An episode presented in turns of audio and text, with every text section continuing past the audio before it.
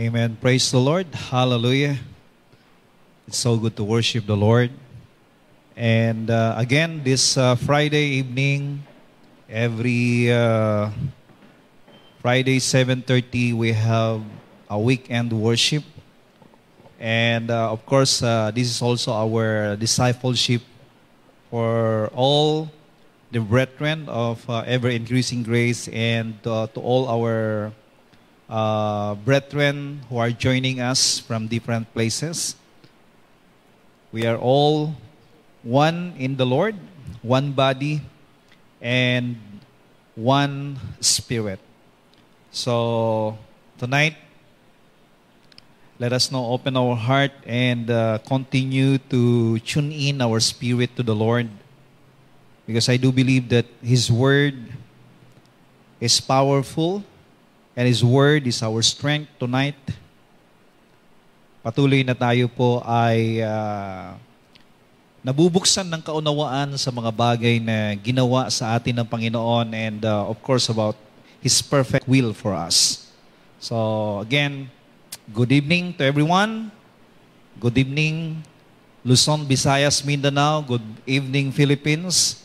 Good evening po sa lahat ng mga nasa ibang uh, bansa dito sa Asia. At uh, magandang tanghali dyan sa Europe, no? Magandang umaga dyan sa Amerika. At uh, sa lahat po ng mga nakikinig ngayong gabi. Thank you for uh, sharing this video or this live service to your friends and uh, continue to tag all your friends so that uh, uh, they are notified for this worship service. Okay, let us continue discussing about the organic Christianity, and this is our last uh, session for this uh, series of uh, organic Christianity dito po sa ating pong weekend uh, worship service. Praise God. So before we go, let us pray.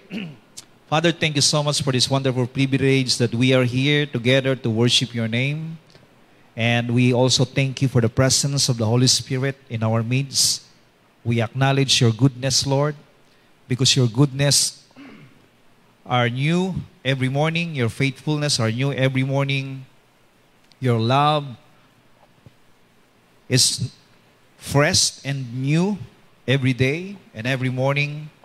And uh, today, Lord, we want to worship you and we want to bless your holy name because you're worthy to receive all honor and glory. Thank you for blessing everyone who joined this worship tonight at maging sa lahat na makakarinig po ng mensaheng ito. To you all the glory, Lord, praises and honor in Jesus' name. Amen and amen. Praise God. Hallelujah. Okay, so last uh, part of our organic Christianity, we had discussed that uh, organic Christianity is all about uh, not not just the forgiveness of sin, but uh, an intimacy with uh, the Holy Spirit. No, it is an intimate life with the Lord, and uh, of course organic Christianity is also about the gospel. It's all about the gospel. And again and again, the gospel is uh, the too good to be true news. Lubhang, napakagandang uh, balita na magkakatotoo at siyang totoo. No? Too good to be true. Parang hindi ka panipaniwalang katotohanan ng mabunting mabuting balita, but it is a reality that is is all about the goodness of God. and uh, of course, we uh, also discussed that uh, the gospel is not just about the gospel is not about pinpointing your sin, but it's all about declaring that God is good all the time. Amen. Praise God. So tonight,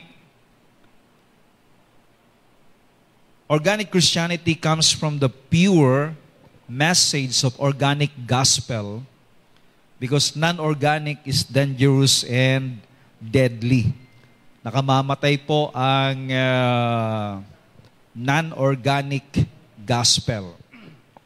Even those non-organic foods, no? Maybe it tastes good, but uh, many foods today uh, that are not organic are harmful and deadly, no? It's dangerous to our uh, health. Kaya nga po, we better go back to uh, organic foods. Dahil uh, yun po talaga ang disenyo ng ating pong uh, katawan nung tayo po inilikha ng Panginoon. And even this time, we have to go back to uh, the organic gospel. Again, pag sinabi po nating uh, organic gospel, this is the message of uh, pure and full grace which is all centered to Jesus Christ and His finished work at the cross. Bakit pure? Sapagkat, ibig sabihin, ito po'y walang halo. Hindi po ito patungkol sa uh, contribution ng tao at wala rin pong kinalaman dun sa mga rules and regulation ng religion upang makamtan po natin yung kaligtasan, kapatawaran, pagiging matuwid, pagiging banal, at uh, higit po sa lahat ay yung even even the blessing that we receive, no? Walang kinalaman po ang mga bagay na contribution natin. If there is a contribution of men, it's no longer organic. It's no longer pure. Okay? And why full grace? why the gospel or the organic gospel is pure and full grace. Because the fullness of grace came through our Lord Jesus Christ. Mula po nung simulang nilikha ng Diyos ang mundo, ay nandoon na po ang biyaya ng Panginoon. Even during the time of Abraham, even during the time of Moses, during the time of uh, the kings, David, Solomon, although meron pong batas na ibinigay ng Diyos sa kanila pong panahon, ay nandoon pa rin po yung biyaya ng Diyos. At ang isa po sa mga picture of God's grace during the time of Moses are those animals that are being sacrificed uh, every day and even yearly upang matakpan ang kasalanan ng mga tao at uh, matanggap po nila ang pagpapala ng Panginoon. So all of those are picture of uh, our Lord Jesus Christ. So meaning, meron pong biyaya sa lumang tipan, pero it is just uh, uh, limited grace or we can say that ito po ay patikim lamang no na biyaya. It's not full. Pero ang sabi nga po ng Bible, nung dumating ang Panginoong Iso Kristo, according to John chapter 1, verse 14 up to 17, the fullness of grace came when Christ came into this world. Kaya ako po ay nagdedicate, no? I dedicate myself to uh, preach this fullness of God's grace. And this message is uh, centered to Jesus Christ and His finished work at the cross. And I also believe, no, that this message is powerful to transform lives. Sabi po rito sa 1 Corinthians chapter 2 verse 2, I determined, sabi ni Pablo, not to know anything among you except Jesus Christ and Him crucified. Sa Tagalog, ipinasya ko na wala akong ipangangaral sa inyo kundi si Hesus Kristo lang at ang kanyang pagkapako sa cross. Bakit, bakit si Hesus Kristo lang at ang kanyang pagkapako sa cross? Sapagkat si Kristo lang ay sapat na upang mabago ang buhay mo. Si Kristo lang ay sapat na upang matugunan ang lahat ng pangangailangan mo. Si Kristo lang ay sapat na upang mapagpala ang ating buhay at uh, magmanifest yung kabanalan at katwiran na hinihingi ng batas ni Moses. Christ is more than enough. Christ is all enough. Hallelujah. Kaya yan pong sinasabi ni Pablo na wala siyang ipangangaral kundi si Kristo lamang at ang kanyang pagkapako sa cross. In 1 Corinthians chapter 1 verse 18, Paul says, ang mensahe ng pagkamatay ni Kristo sa cross ay kamangmangan sa mga napapahamak. O, yung pong mga nagsasawa po, no? ng uh, message of the cross. When we say message of the cross, this is the gospel because the message of the gospel is the message of the cross. And the message of this uh, uh, the cross is all about Jesus Christ. And when we talk about Jesus Christ, He is the fullness of God's grace. At ang grace na ito, ang siyang covenant ni God in this new covenant. Hallelujah. Kaya po, this is all what we need. Kamangmangan ito sa mga napapahamak. Pero sa atin na naliligtas, ito'y kapangyarihan na Diyos. So if you want to experience the power of God, if you want to experience healing, if you want to experience breakthrough, if you want to experience transformation, if you want to experience the power of God, we need to hear again and again, and we're gonna soak ourselves and our ears be opened up and have that full desire to understand and to know this message of the cross because it will really transform you. It will cause you to worship God. It will cause you to love God. It will cause you to draw yourself to God. It will cause you to come into the throne of God's grace. This message of the cross. Hallelujah. Verse 31 uh, ng uh, 1 Corinthians chapter 1, sabi ni Pablo, kaya gaya ng sinasabi ng kasulatan, ang gustong magmalaki, ipagmalaki lamang ang ginawa ng Diyos. O, wala tayong pwedeng ipagmalaki dito. Amen? Para maipagmalaki natin ang ginawa ng Diyos, ano ba yung ginawa ng Panginoon? Siyempre, yung pong kanyang kamatayan sa cross. Alam niyo, the very center of the Bible is the cross. Okay? The center of the message of the gospel is the cross. The cross is a Christian, uh, you know, signs. Ang sinyales po ng uh, uh, tunay na Kristiyano ay ang kanyang pananampalataya ay nakasentro sa cross.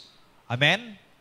Wow, praise God. Tulad mo ng mga sinabi ko nung nakaraan, we can hear a lot of motivation, we can hear a lot of good messages, but praise the Lord, what I do believe is this, the powerful, the transformative, transformative, transformative message is no other than the gospel or the message of the cross. At yan po yung sinasabi po ni Pablo na ang ipagmalaki natin ay yung ginawa ng Panginoon.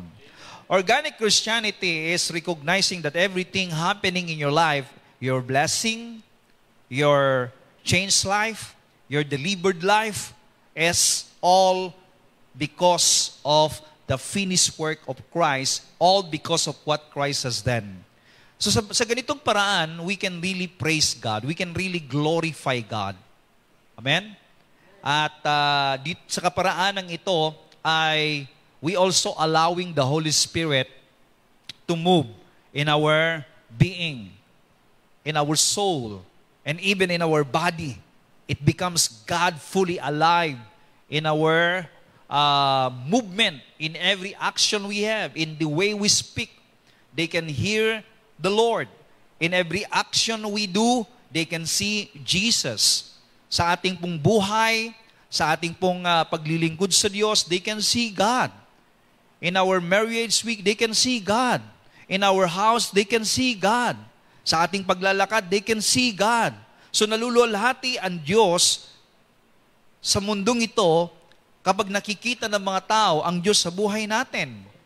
At ito po yung nangyayari lamang if we gonna focus ourselves and our mind, our thinking to God, to what He did for us.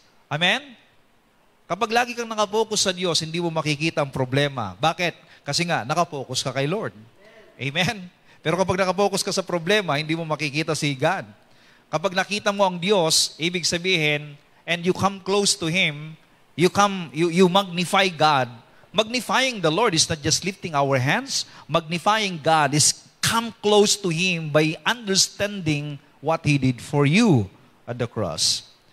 Okay, so let's now go here. When you are under grace, you are no longer under the dominion of sin.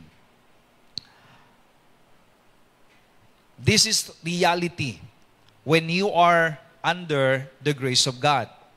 Romans chapter 6 verse 14, sabi rito, sapagkat ang kasalanan ay hindi makapaghahari sa inyo sapagkat wala kayo sa ilalim ng kautisan, kundi sa ilalim ng biyaya.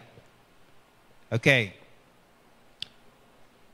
Ang kasalanan, sin, cannot uh, rule and reign in our lives anymore. Why? Because we are no longer under law. We are no longer governed by the law. But we are now under grace, governed by the Spirit of God governed by the love of God. We are governed by the, by the, by the grace of God. Pag sinabing governed, you are no longer governed by the law, ibig sabihin po ay hindi na po tayo nabubuhay alinsunod sa uh, pamantayan ng batas, kundi tayo nabubuhay alinsunod sa uh, alituntunin ng pagpapasakop sa banal na espiritu. It is God living in us now. Kaya nga po, ang nasa biyaya po ay wala na sa pamamahala. They are no longer under the dominion of sin. Okay? Take note of that, ha? Pag sinabi mong under grace, you are exalting God and you are you have a total fully surrendered life to God. Why? Because you are now in Christ. You are now in God. You have now the new nature. And your nature now is the nature of God. So ang mensahe ng bayaya ay bagong buhay kay Kristo. It is a new life in Christ. You cannot have a new life if you are out Christ. You can only you can only have new life when you are in Christ. Alam po ninyo, napakarami pong mga religion ngayon na ang itinuturo ay alin ba talaga ang totoong relihiyon? Alin ba talaga dito ang totoo? Okay?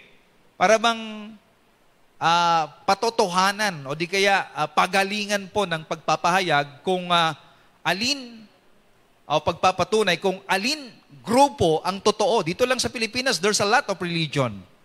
Okay? May mga iba-iba po na grupo at pinapatunayan nila mula sa Biblia na sila ay totoo. Alam po ninyo, ang organic Christianity na wala pong halo, it is a pure and full, is that hindi natin pinapatotoo yung sarili natin, kundi ang ipinapatotoo natin ay si Kristo. Sapagkat si Kristo lamang ang siyang tunay na totoo. Siya po ang nagsabi na, I am the truth. So Christ is the truth. At tayo naman, ay wala tayong may pagmamalaki. Hindi tayo magiging totoo sa pamamagitan ng gawa natin. Hindi tayo magiging totoo sa pamamagitan ng anumang pong uh, uh, maiko-contribute natin. O hindi tayo naging totoo dahil pumasok tayo sa isang relihiyon. Hindi tayo naging totoo dahil tayo po'y nagpamembro o nagpabautismo sa isang grupo. Hindi po yun ang nagiging uh, dahilan kung bakit tayo naging totoo. Tayo po'y naging totoo at naging anak ng Diyos sapagat tayo ay nakipag-isa kay Kristo. Tinanggap natin siya bilang uh, Panginoon tagapagligtas. At tinanggap natin, nang tinanggap natin siya na siyang kaisa-isang anak ng Diyos, tayo ngayon ay naging anak ng Diyos. Because now that we are one in Christ, we now become the child of God. At dahil po ay anak ng Diyos, tayo ngayon ay meron ng bagong buhay. Ang buhay natin ay yung buhay ni Kristo na nasa sa atin ngayon. So, ito po yung tunay na Kristyanismo. It is an organic, walang halo. It's all pure. It's all about Christ in us. At ang ating pong isipan ay ating pong binabago araw-araw sa pamamagitan ng pakikinig ng mensaheng ito Sapagkat kung ang ating isipan ay umayon sa katotohanan na si Kristo'y nabubuhay na sa atin at si Kristo ang bagong buhay natin, siya ang buhay natin, glory to God, we now can uh, totally surrendered ourselves to God. So therefore, we are now allowing Him to live through us at yan po ngayon ang ating may pagmamalaki, yung siya ang nabubuhay sa atin. Kapag sinabi nila, Uy, nagbago ka. Because Christ is in me. Amen? Hindi yung nagbago ka in your own effort. Nagbago ka because you are one in Christ. Hallelujah. Romans 6.11 Since you are now joined with Him, okay? Liwanag, no? Since you are now joined with Him, hindi niya sinabi na, since you now change or transform your life. Hindi. Since you are now joined with Christ, yung Him dyan ay si Kristo. You must continually view yourself as dead and unresponsive to sin's appeal while living daily for God's pleasure in union with Jesus, the Anointed One. Doon po sa ibang version, sabing ganon, I uh, consider yourself or you have to think of that you are died to sin and alive to Christ. Hindi na ikaw yung dati. Wala na yung dati mong pagkatao. Once ang isang tao ay nakipag-isa kay Kristo, hindi na ikaw yung dati. Ikaw ay na kay Kristo na. At eto na ngayon, ang buhay na natin ngayon is that we are living daily for God's pleasure because we are now in union with Christ. Oh, di ba? Hallelujah. At kapag nandito po yung sa thought natin, sa mind natin, yung mga katotohanan ito, I am a child of God. Naglalakad ka, no? Naglalakad ka sa palengke, naglalakad ka sa kalsada, ikaw ay nagmamaneo, saan ka man pumunta, I am a child of God. Christ lives in me. And I live to glorify my Father. Praise God. This is your confession every day. And you confess every day. And your mind is conscious of who you are, that God loves you, that you are a child of God. Your past is past. Because once you are in Christ, you are a brand new person. Hallelujah. Pag sinabing brand new, walang nakaraan. If you are brand new person, you are born again, ang, pa, ang batang kapapanganak ay walang kwento ng kanyang nakaraan. Amen? So, ibig sabihin, walang maichismis ng kapitbahay nyo sa iyo. Because there's, you are a brand new person. Well, po pwede nga makita mo ng mga kapitbahay natin, o yung mga tao sa paligid natin, yung mga tao sa kasama natin sa bahay, ay yung mga nakaraan natin, o yung mga pangit na nagawa natin, but in the sight of God, you are a brand new babe. You are a brand new person. At yan ang itatak natin sa isipan natin. Ang buhay kay Kristo ay isang bagong buhay. Kaya nga lagi mong, lagi mong uh, uh, ipapahayag, I have a new life in Christ. I am a brand new person. Hallelujah. Kinalam niyo, nakakita na kayo ng ano, brand new? Pag sinabing brand new na sasakyan, oh, Pagkalabas mong ganun, o kaya nandoon siya sa uh, tindahan ng sasakyan, ang linis. Walang kaputik-putik. Walang gasgas. Amen? So ganun po tayo. Wala tayong gasgas. Wala tayong uh, uh, dumi sa mata ng Diyos. Hallelujah. Glory to God. In verse 12, because we are now a brand new person, because we are now a new man, sin, sabi rito sa verse 12 ng chapter 6 in the book of Rome, is a dethroned monarch. So, parang hari na naalis na sa pwesto nung tayo po'y nakipag-isa sa Panginoon. Hindi na siya nagahari sa atin. So, because sin is no longer uh, enthroned in our heart, then you must no longer give it an opportunity to rule over your life. controlling how you live, and compelling you to obey its desires and cravings. Huwag na raw paghariin ang kasalanan. Ibig sabihin, don't allow sin any longer to control your being. To come into your thoughts. Iniisip mo pa lang, i-abolish mo na kagad. Kasi lahat ng bagay na ginagawa ng tao na mali ay hindi niya ginagawa na walang kinalaman ng kanyang kaisipan. Bago mo gawin ang isang bagay, naglalaro mo na sa isip yan. Okay? Kaya lahat ng bagay na alam mo na ito ay uh, iniitya o inilalagay ng kaaway sa isipan mo, sa isipan mo pa lang, i-abort mo na kagad. Why? Because you must be conscious that you are now a brand new person. You are now a child of God. Enjoy God's presence. Kaya nga po yun yung sinasabi ko eh. If a person is always in fellowship with the Holy Spirit, always thinking, always talking, always communing,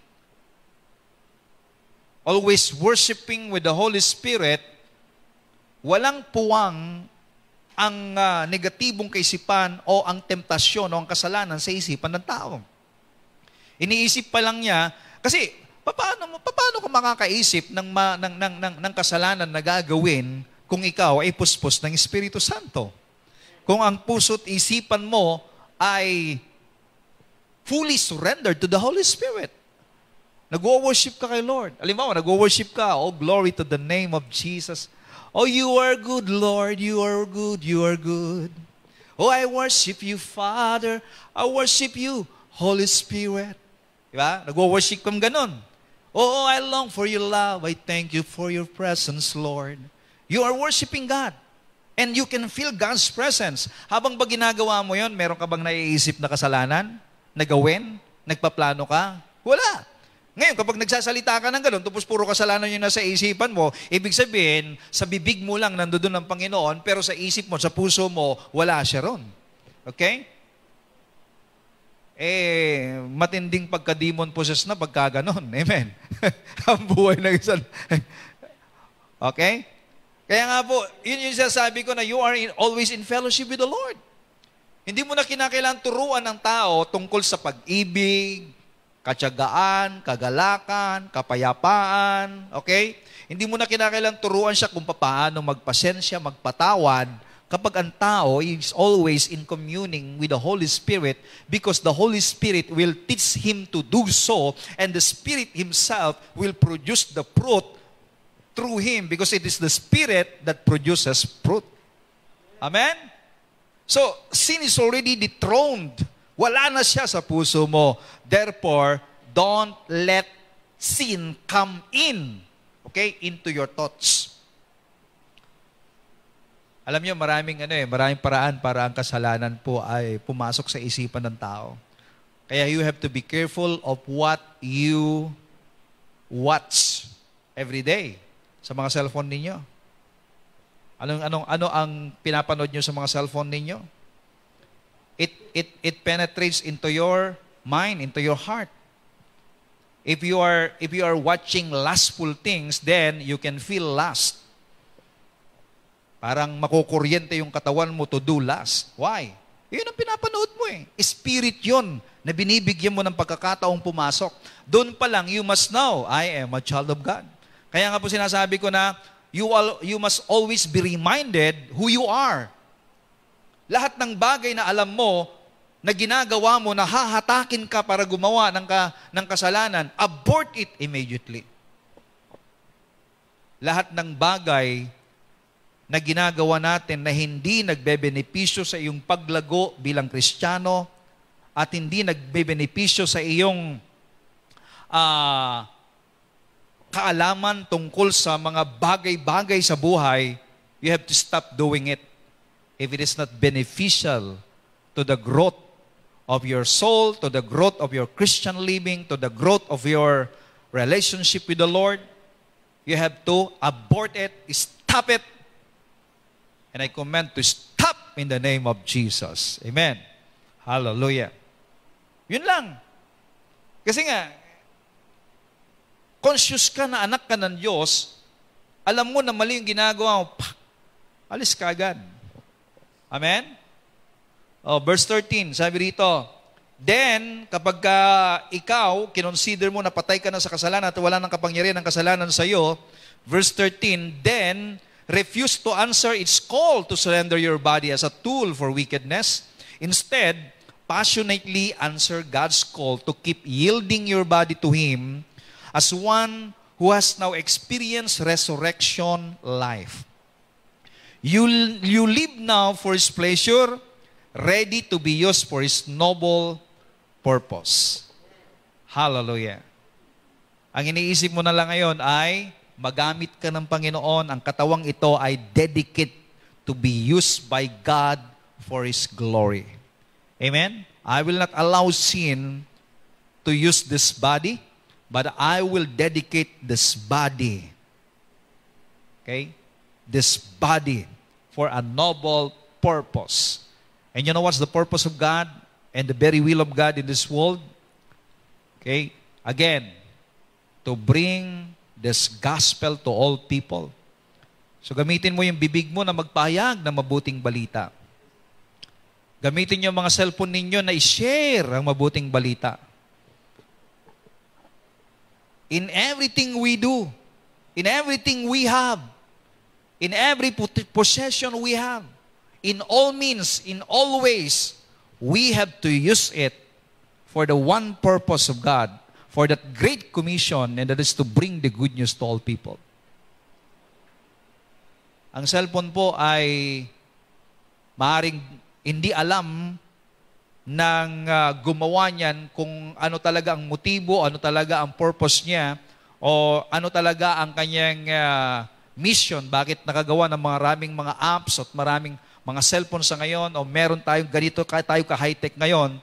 Pero dahil po nagagamit to communicate with each other that we can now preach the good news anytime and we can you can hear the one giving a message kahit hindi tayo magkakasama, ibig sabihin, ito po, gamitin natin in all means para tayo ay lumago sa ating pananampalataya and also to share this good news to others. Amen? Praise God. Again, ang biyaya ng Diyos ay hindi lisensya sa paggawa ng kasalanan. Alam niyo, marami pong mga hindi nakakaintindi ng biyaya ng Diyos. They, they speak grace of God na parang lisensya daw sa pagkakasala. Kaya sabi nila, aba, mag-ingat-ingat kayo sa biyaya kasi nga kapag ka nasobrahan ka sa grace, eh, nagiging lisensya sa pagkakasala. Those people and those preacher do not understand the power of God's grace. They don't really understand. If that is their word, they don't understand. For me, ang ang ang ang ang magsok ka sa biyaya, sa mensahe ng biyaya, and you spend time understanding this message of grace will transform you from glory to glory. Ang gumagamit ng grace na sinasabing they are using it as a license to sin is those people who are not under grace. Ulitin ko. Kapag ikaw ay nasa biyaya ng Diyos, kasi kapag nasa biyaya ka ng Diyos, ibig sabihin, you are consumed with the love of God. You are controlled by the Holy Spirit. You, you, you, you, you are allowing Christ lives in you and the Holy Spirit lives in you, controls you, and you, being man, you see, you saw, you experience the grace or the love of God. Eh kung ganito po ang mensahe ng biyaya, na tungkol ito lahat sa ginawa ni Kristo at napapamangha ka, napapawaw ka, at ikaw ngayon ay nag-glorify, nag-worship kay God. Yun ang bunga ng nasobrahan sa grace. Amen. Kaya kinakailangan, masobrahan ka talaga sa grace, araw-araw. O tingnan natin kung sino po yung mga lumustay ng biyaya dito. Some people, sabi dito sa Jude chapter 1 verse 4, have secretly entered your group. Oy, grabe ah May mga pumapasok daw sa group natin. No? These people have already been judged guilty. Okay? These people, yung pong mga nakapasok, have been judged guilty for what they are doing. Bakit? Long ago, the prophets wrote, the prophets wrote about them. Sino ba yung mga taong ito na sinasabi na nakapasok na they are judged guilty. Ito ang liwanag ko, they are against God. So yung po mga tao na ginagamit nila ang biyaya ng Diyos as a license to sin, those people are against God. Ano sabi niya rito? They have used the grace of our God in the wrong way. So if you are using the grace of God in a wrong way and you are using the grace of God as a license to sin, to sin, meaning you are against God. You are not in Christ yet. Yung mga taong mga gumagamit po ng biyaya, they are just saying grace, but they are not in Christ yet. Kaya ito po yung mga hindi po nakakatikim pa ng biyaya ng Diyos, hindi pa nila talaga nararanasan bukang bibig lang nila, sinasabi lang nila, but they are not really in Christ. Those people are against God. Those people are against the message of the cross. Those people are not receiving the grace of God. Pero nagsasabi sila ng biyaya at gumagawa sila ng kasalanan. So, ibig sabihin, yun po yung mga uh, gumagamit sa biyaya bilang lisensya sa pagkakasala.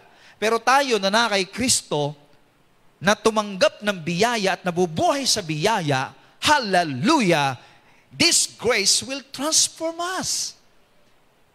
At ito po sabihin ko sa inyo ha, kung hindi dahil sa biyaya, if it is not because of God's grace that you are transformed, it is not if it is not because of God's grace that you are worshiping God, if it is not because of God's grace that you are giving into the kingdom of God, if it is not because of God's grace that you are uh, serving the Lord, ibig sabihin, you are mixing and mingling your effort to the service, you are not pure. Meaning, you are in a religious group. Ibig sabihin, dinadagdag mo yung sarili mo kay Kristo. And that is not organic. Synthetic po ang tawag doon. Ang sabi rito, they have used the grace of our God in the wrong way to do sinful things. They refuse to follow Jesus Christ, our only Master and Lord. So, yung pong mga gumagamit ng lisensya sa pagkakasala, yung, yung, yung biyaya, yun po yung mga hindi nasunod kay Kristo. They are against Christ. Yun yung mga hindi tumanggap sa Panginoon. Kilala lang nila ang Panginoon. Ibig sabihin, they just know Him that, that died on the cross. Maybe they are using also those words, pero wala sa puso nila. Iba kasi yung nagsasalita ka patungkol kay Kristo at si Kristo nabubuhay sa iyo, magkaiba po yun. Di ba? Iba po, iba, iba po yung alam mo na si Kristo namatay sa cross kaysa yung nalaman mo rin at naniniwala ka na kasama kang namatay ni Kristo doon sa cross. Magkaiba po yun. Iba po yung naintindihan mo at nabalitaan mo na si Kristo nabuhay mula sa mga patay yung pagkaunawa ng nasa biyaya na si Kristo hindi lamang nabuhay sa mga patay, kundi ikaw, ako, bilang nakipag-isa kay Kristo, ay kasama niyang nabuhay. Amen? Iba rin po yung pong, yung pong pagkaunawa o yung nalaman mo o na, na, na, na, na maring nabalitaan mo, narinig mo na si Kristo ay umakyat sa langit at umupo sa trono ng Diyos, sa kanang trono ng Diyos. Ang nasa biyaya ay hindi lamang naniniwala na si Kristo ay umakyat sa langit at umupo sa trono ng Diyos, kundi tayo ay umupong kasama ni Kristo dun sa krus ng Kalbaryo. Ano po sabi ng Bible? We are seated with Christ in the heavenly places. Hallelujah! So meaning, You are in authority because when Christ is sitting at the throne, meaning He is in authority, tayo din naman ngayon, hallelujah, ay merong otoridad because we are seated with Christ in the heavenly places. Ibig sabihin, mas mataas tayo kasi anumang problema, mas mataas tayo kasi anumang sakit at karamdaman, mas mataas tayo kaysa anumang pong viruses, mas mataas po tayo kaysa anumang pong principalities and demonic principalities. Meaning, if Christ is the head, then we are also given that full authority to use His name. We can command and we are in authority to speak the name of Jesus and can command all to obey us. Command all to go in the name of Jesus if that is not good in your body. Ibig sabihin, if that sickness is in the body of a person, you can command to go. If that evil is nagpaparusa o nagpapahirap, you can command to go, to get out. You can speak. Hallelujah. So yun po yung kaibahan ng mga uh, nasa biyaya at yung mga nagsasalita lamang ng biyaya. Iba po yung kinukwento mo kesa yung ikaw mismo ay nandoon. Parang ganito lang eh. Iba po yung, halimbawa, ano, doon sa, ano ba yung mga pinuntahan natin, ano, halimbawa sa Star, sa, ano, sa Star City. Okay. Iba yung nasa labas ka, kinukwento mo. Okay? Kinukwento mo yung mga nangyayari doon. Uy, ang galing ng Ferris wheel. Uy, ang galing nung ganun-ganun, oh. Ganun-ganun, oh. Uy, ang ganda sa loob. Ang daming ilaw, oh. Di ba? Kinukwento mo, pero wala ka doon sa loob. Pero kaysa yung ikaw yung nandoon, you are experiencing Ferris wheel. You are experiencing caterpillar. You are experiencing inside what is happening in the inside. Yun po ang kaibahan nun. Ang mga tao pong gumagamit ng biyaya as a license to sin are those people are talking but they are not inside. They are not in Christ. They are against Christ. But tayo, we are in Christ at habang inaaral natin, iniintindi natin yung benepisyo na meron tayo, nung tayo nakipag-isa kay Kristo, ibig sabihin, I tell you, it will transform you from glory to glory.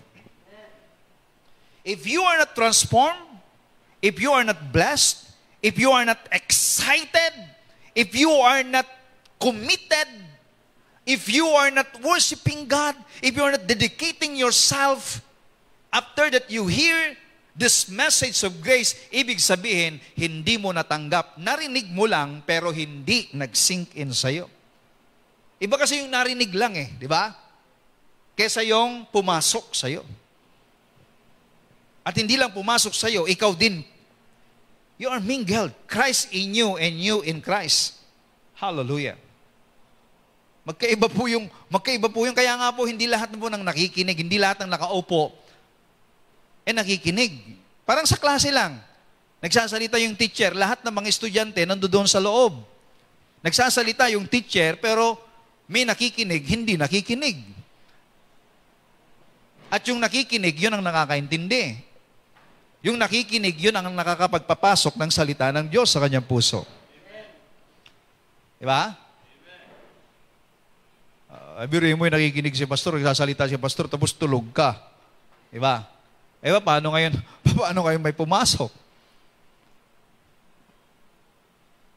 Ang biyaya ng Diyos ay nagtuturo ng tamang pamumuhay. Sabi po rito sa Titus chapter 2 verse 11, God's marvelous grace has manifested in person. Ang ganda itong ano, the TPT ano, or the Passion Translation. So the grace of God manifested in person. Kaya nga po, grace is in Christ, grace is Christ, When Christ came, grace came. And the fullness of grace is in Christ. Kaya nga, when the grace of God, when Christ came, when Christ manifested, the grace of God manifested. Kaya tama po yung sinasabi po rito sa The Passion uh, Translation, God's marvelous grace has manifested in person. And who, who is this person? Jesus Christ. And when this grace of God manifested in person, He brings salvation. May daladala siyang kaligtasan. Kaya nga po lahat ng mga nakibag-isa at naniwala dito ngayon ay ligtas. Praise God.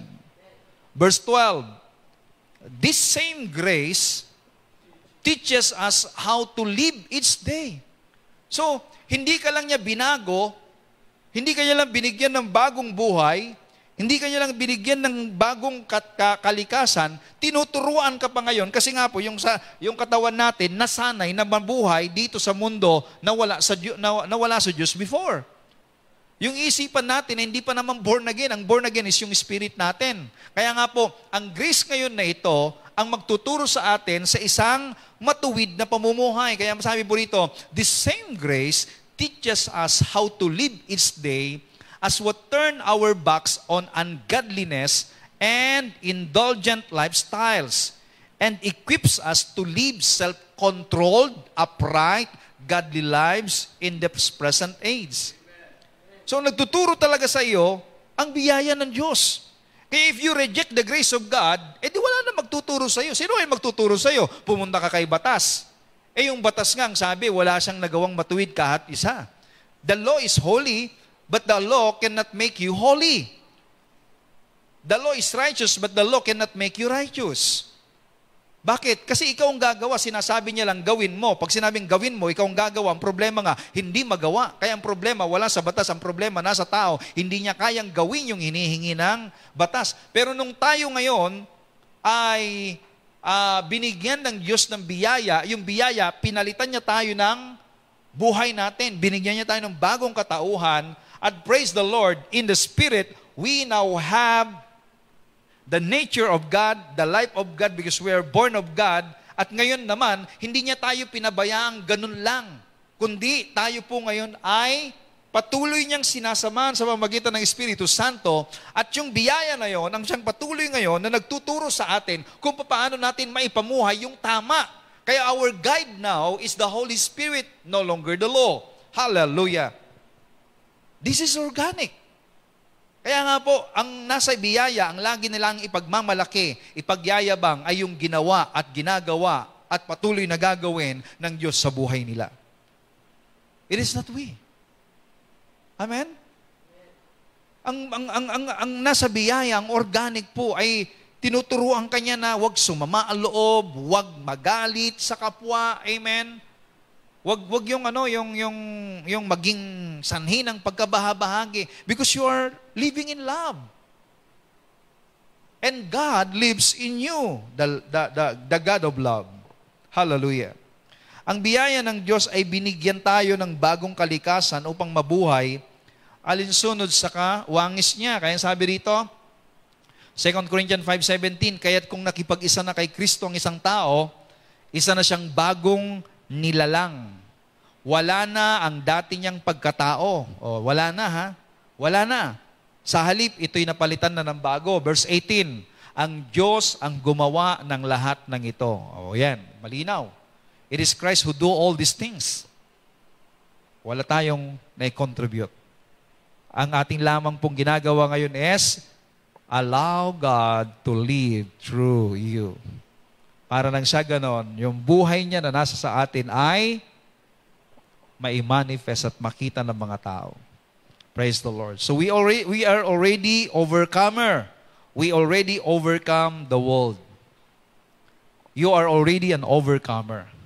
Napagtagumpayan mo na ang lahat ng bagay. May problema ka ngayon, napagtagumpayan mo na lahat yan. Meron kang dinaramdam ngayon, napagtagumpayan mo na lahat yan. You are an overcomer.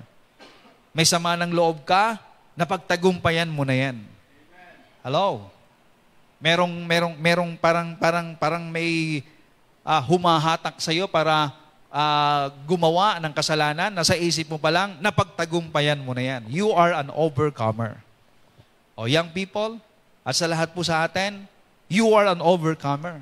Ang sabi dito sa 1 John chapter 5 verse 4 and, uh, and 5, you see, every child of God overcomes the world. Are you a child of God? Amen. Then if you are a child of God, you overcome the world. Hallelujah. Amen? Amen? You overcome the world if you are a child of God. Kaya nga dapat, alam nyo, these are simple messages. Very simple, sim, simple lang.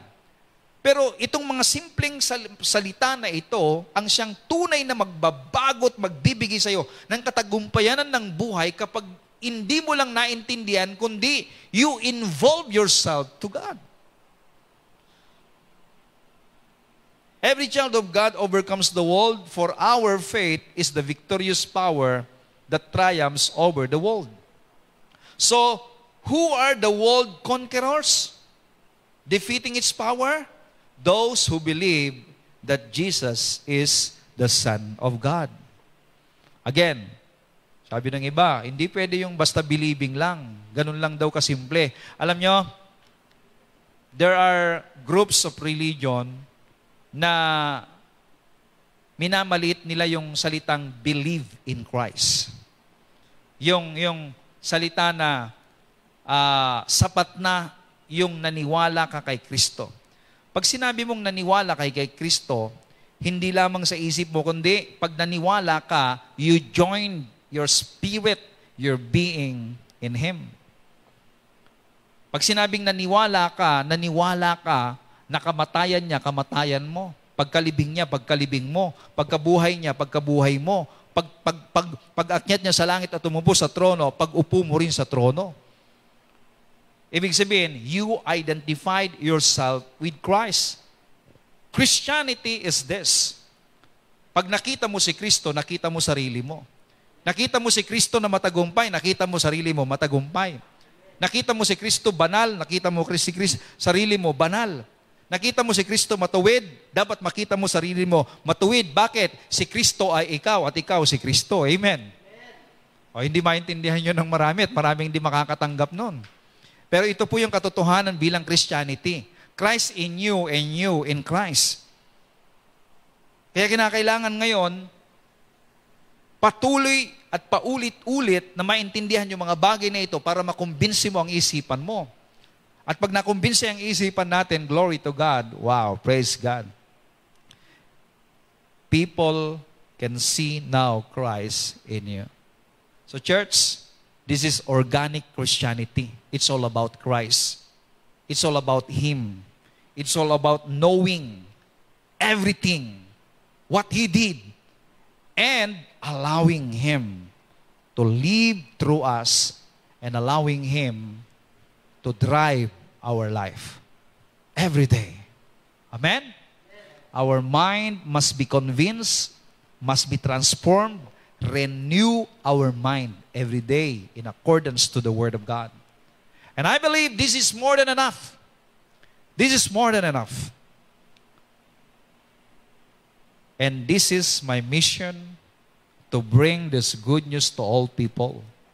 And I do believe This good news is God's power. This gospel is God's power to transform lives, to heal, to bring breakthrough, to, trans, to, to, to bring uh, uh, prosperity, prosperous and blessed life to anyone and everyone who believe and receive this message. So again, Jesus is enough. Jesus is more than enough. His death at the cross, the message of the cross is more than enough. Hallelujah. At katulad ng sinabi ni Pablo, wala akong ibang ipapangaral sa inyo kundi si Jesus at ang kanyang pagkapako sa cross. This is also what I'm trying to say to you. My message is all about Jesus Christ and Him crucified. It's all about the gospel. At kapag na-master na natin yon, hallelujah, I do believe. Your life is far different from before. Your life will never be the same again. Paano natin malaman ng isang Kristiyano ay na nag-sink in na sa puso niya yung sinasabi ni pastor? How would you know? Kapag hindi mo lang naririnig, sinasabi mo na. Hello? Kung ano yung bukang bibig ni pastor, bukang bibig mo na rin. Bakit? Yun pong sinasabi ng Bible. Hello? Pag nagsishare ka ngayon about Jesus, yung naririnig kay na pinapangaral dito, yun na rin ang lagi mong sinasabi. Na ang kapangyarihan para mabago ang tao, para magkaroon ng transformation ng isang tao, the gospel is more than enough. Kaya tingnan nyo natin ang sarili natin. Are we now speaking the grace of God? Are we now sharing? Bukang bibig na po ba natin to? At hindi lang bukang bibig, itinuturo na rin natin. At, of course, yung pong sinasabi natin na intimacy with the Lord, buhay mo na rin. Hindi mo lang narinig. Hindi ka lang nag-amen, kundi ginagawa mo na rin. At habang ginagawa mo, yun na rin yung explanation mo. Kasi nga, we are not explaining out of theory. We are explaining here and talking here out of experience. Mahirap po yung magsalita ka at mangaral ka ng theory ng step 1, step 2 tungkol sa Espiritu Santo at tungkol sa karanasan sa Panginoon kung wala kang karanasan. But if you have experience with the Lord, I tell you, lumalabas na lang sa labi mo kung paano mo ipaliwanag yung bagay na naging karanasan mo at nagiging buhay mo at ibinubuhay mo sa pakikipag-fellowship sa Espiritu Santo. And again, this is Christianity. Organic Christianity is all about Jesus Christ. Amen. Hallelujah. Thank you, Jesus. Thank you, Lord. Father, in the name of Jesus, I pray that these words may sink into the heart of every listener, everyone who may hear this message, so God. Thank you so much, Lord. Wala kaming ibang ipapangaral kundi si Jesus at ang kanyang pagkapako sa cross. This is your power, Lord. Thank you. And I declare right now, this message of the cross, this gospel will heal you. Receive your healing now. Receive your healing. Receive your healing in the name of Jesus. Receive your breakthrough financially in the name of Jesus. Receive it. Receive your promotion. Receive your increase in the name of Jesus. Receive it. Just give thanks to God. Praise Him. Receive your deliverance from any vices, from hatred, from depression, from loneliness, from anger, from revenge. You are not delivered because you are now consumed by the love of God. So receive the love of God. When you have the love of God, anger will go, revenge will go, Pagkainis will go. When you are consumed with the love of God, all negative emotions will go. And the love of God rules over you, your being, spirit, soul, and body. Hallelujah. God, thank you. And I bless everyone, Lord. Thank you for the power of the cross. And thank you, Lord, sa Panginoong Yesus. Hallelujah. To you all the glory, Father and honor in Jesus' name. Amen and amen. Hallelujah. Praise the name of Jesus. God bless you. God bless you. In Jesus' name. Amen and amen. Hallelujah.